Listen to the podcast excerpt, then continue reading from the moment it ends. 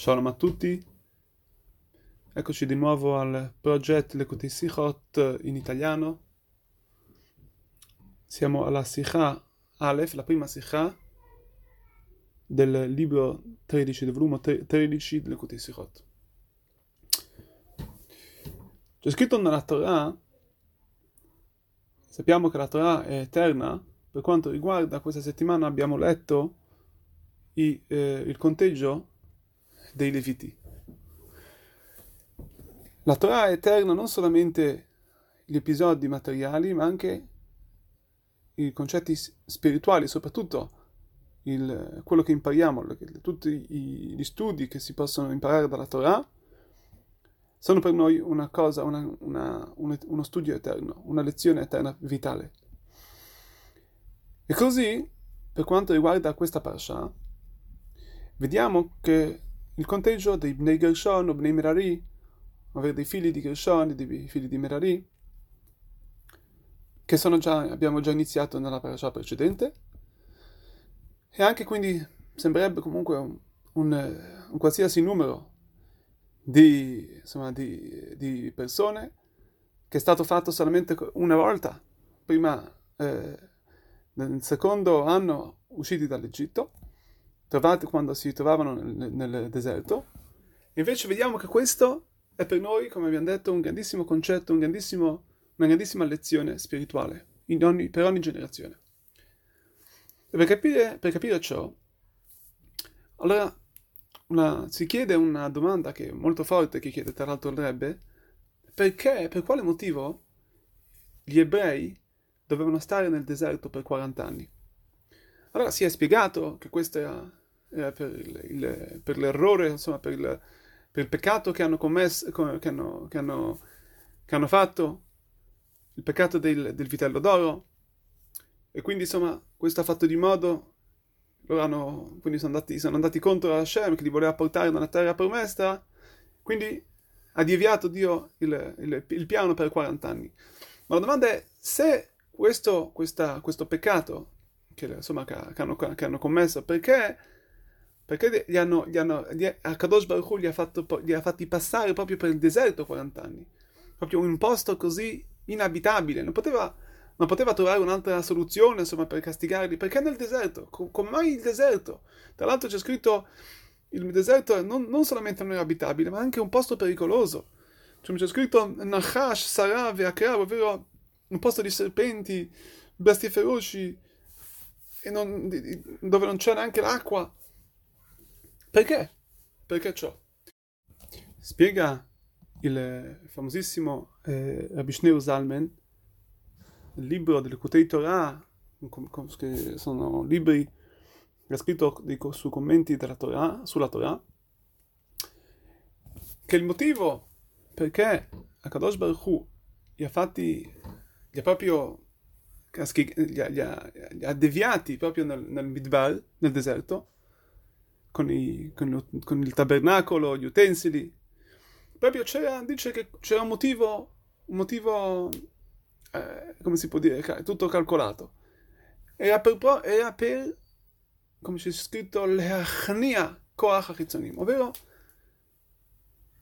per rompere, per innalzare forse la forza dei chitzonim, questa è la forza dei, di tutte queste forze maline di questo buio che c'era nel deserto. E questo era, tramite, trascor- tra- era proprio trascorrendo questi anni, questi anni nel deserto. Perché ciò? Allora, come vediamo, quando i figli di Israele si trovavano nel deserto, abbiamo visto che Dio li ha anche eh, protetti con le, sue, con, la, con le nubi, le nubi che, le nubi che come abbiamo visto, che hanno, hanno fatto il loro lavoro, li proteggevano dai, dai serpenti, dai, dagli scorpioni. Ma in due cose vediamo particolari, due cose particolari vediamo che il modo come hanno cambiato il deserto in un posto abitabile, che questa è, è, è la lezione che vogliamo trarre da questo argomento, che è, è, proprio una cosa fantastica. La prima cosa, sappiamo, il, deserto è un posto inabitabile. E il popolo ebraico invece abitò lì. Quindi, come prima cosa, riuscirono ad abitare in un posto inabitabile. La seconda cosa, questa terra, c'è scritto, era una terra che non era per niente fertile, non era una terra, non era una terra coltivabile. Erez lo Zerua. Invece il popolo ebraico, quando stavano nel deserto, avevano il pozzo di Miriam, e lì, grazie a questa, a di questo pozzo, sono riusciti anche a rendere fertile il deserto. E questo tra l'altro è il motivo perché Dio ha contato i Leviti proprio nel deserto. E li ha contati da, da 30 anni in poi, vediamo, per, il, per, i lavori che potevano essere fatti nel tabernacolo.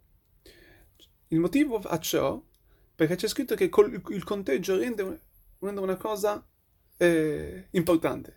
L'importante è che quindi non può essere annullata. Quindi il conteggio dei Leviti nel, nel, nel deserto ha fatto in modo che il loro lavoro, vuol dire che la loro presenza era così importante che anche nel deserto c'è scritto che loro non potevano essere calpestati, non potevano essere annullati da questo deserto, da questa terra inabitabile.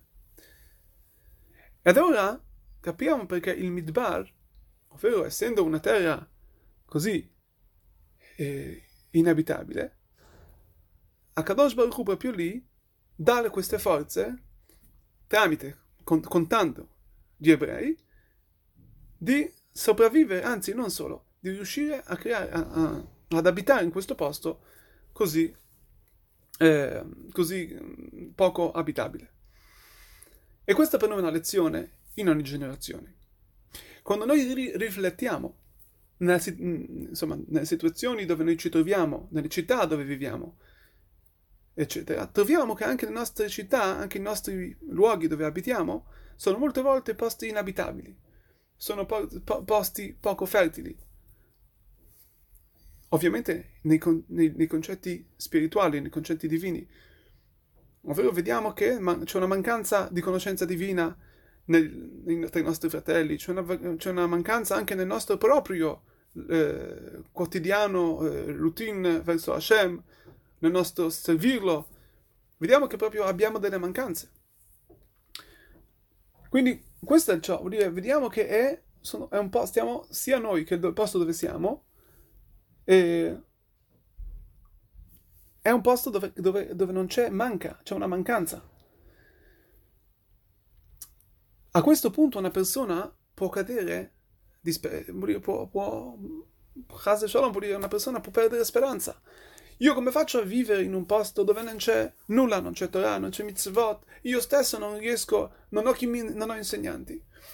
E benissimo, questa è la bellissima lezione che ci insegna questa parasha.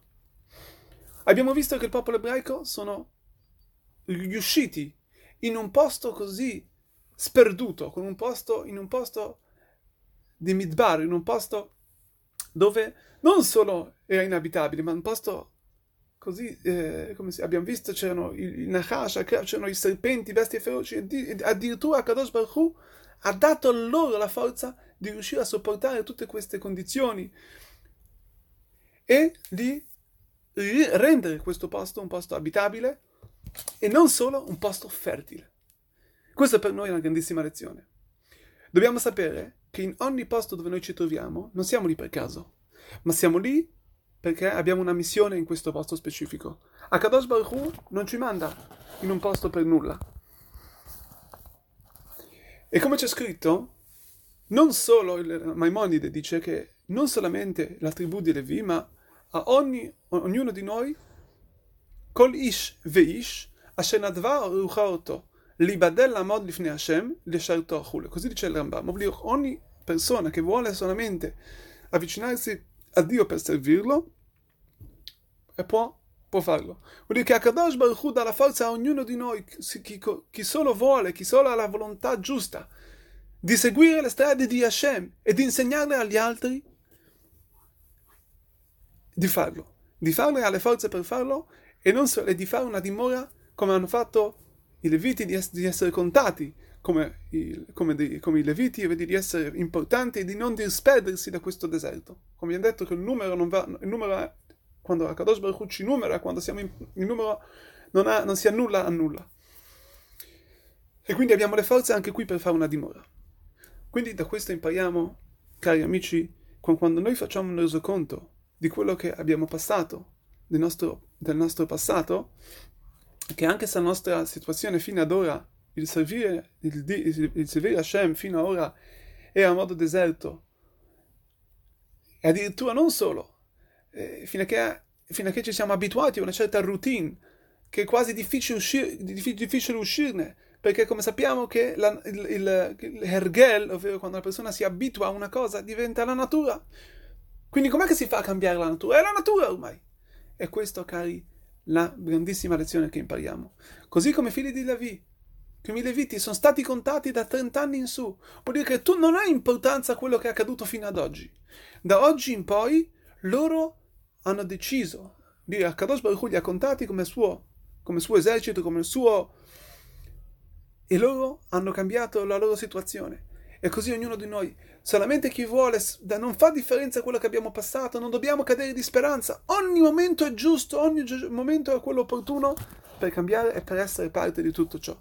Per essere parte di fare una grandissima dimora per Hashem, di rendere questo posto abitabile per lui. E quindi, come c'è scritto, Abalitaer metasain lo, vuol dire una persona che vuole, viene solamente a, vuole, a, vuole purificarsi, a Kadosh Baruch Hu gli dà la forza a fare ciò gli dà la forza per, per riuscire in questa strada.